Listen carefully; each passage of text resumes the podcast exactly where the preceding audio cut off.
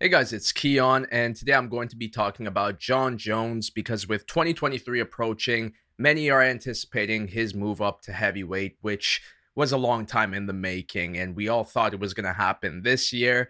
I guess not, so now we're hopeful it's going to happen next year, and looking on social media, it really seems like it's going to happen, but the question is, who is it going to happen against? Because there are multiple options for him, three main options, and I wanted to go through each of them to discuss which fight do I think would be the best for Jon Jones at this point, because in my opinion, whichever fight it is for, it's going to be for some type of UFC gold, whether it's for the Undisputed Championship or for an interim belt. So let's talk about them, and the first one I do want to talk about is Jon Jones versus Francis Ngannou, a fight that a lot of people have been talking about, especially after Francis's last win against Ciryl Gane. And man, I would love to see that fight personally. I think it would be very exciting just to see both of those men in a cage together. And honestly, I have no idea how it would go down because,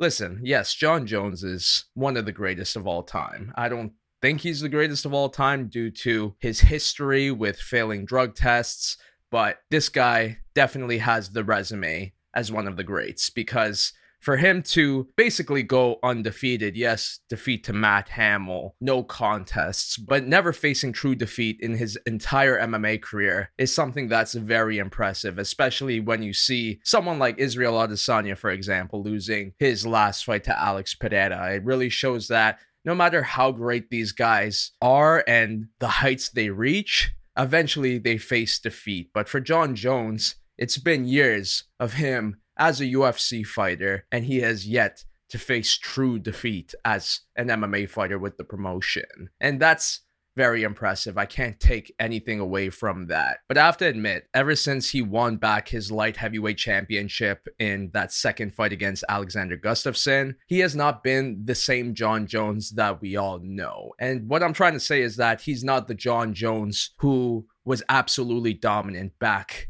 in the day. And that's why it got me thinking, maybe he's no longer in his prime. His last fight to Dominick Reyes, very close, and many people believed Dominick Reyes did enough to win that night. Also, that fight with Thiago Santos, very close, split decision. Some people even argue maybe Thiago should have won that. And it's like, back in the day, Jon wasn't a part of any type of fight like that. So that's why it's like, is he still the prime Jon Jones that we all know? Or maybe he's not motivated like before. He's facing names that don't really excite him, so he's just doing enough to win the fight.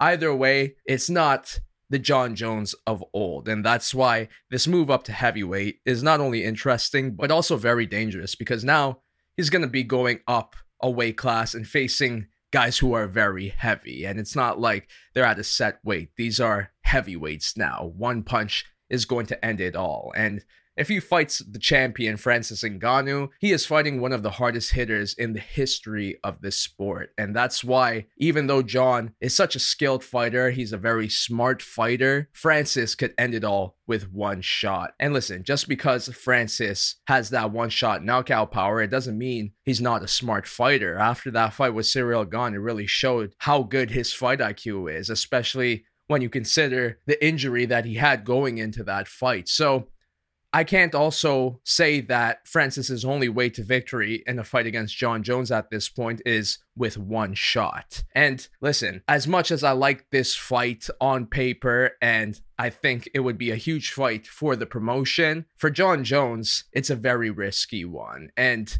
there's a lot on the line for Jon Jones going into these fights because, like I said, he's basically never faced true defeat. So if he were to go up, face Francis and lose, it would definitely take a hit on his legacy. But that's going to be the case with any of these fighters at heavyweight. The other option is Stipe Miocic, the former heavyweight champion, and that's also been a fight the UFC has been discussing for an interim championship. But man, even the promotion themselves, Dana White, has been backtracking on that fight and saying we might not even go with Stipe versus Jon. Maybe it's going to be Jon versus Curtis Blaydes, the other option I wanted to talk about. And it's like, Where did this come from? What's happening with Stipe? Obviously, Stipe and the UFC is not on good terms if they're overlooking him for an interim fight against Jon. So something's going on there. I don't know exactly what it is, but it's enough for the UFC to say, you know what, maybe we'll have Jon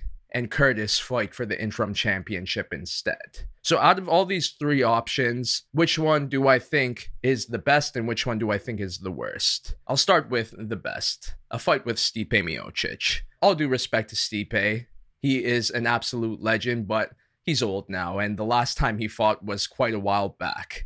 So who knows what he's going to look like at this point, coming off a brutal knockout against Francis in that last fight. So if Jon was to make his way to heavyweight, his most favorable fight there would be against Stipe, in my opinion. Now, the second best option would be Francis Ngannou.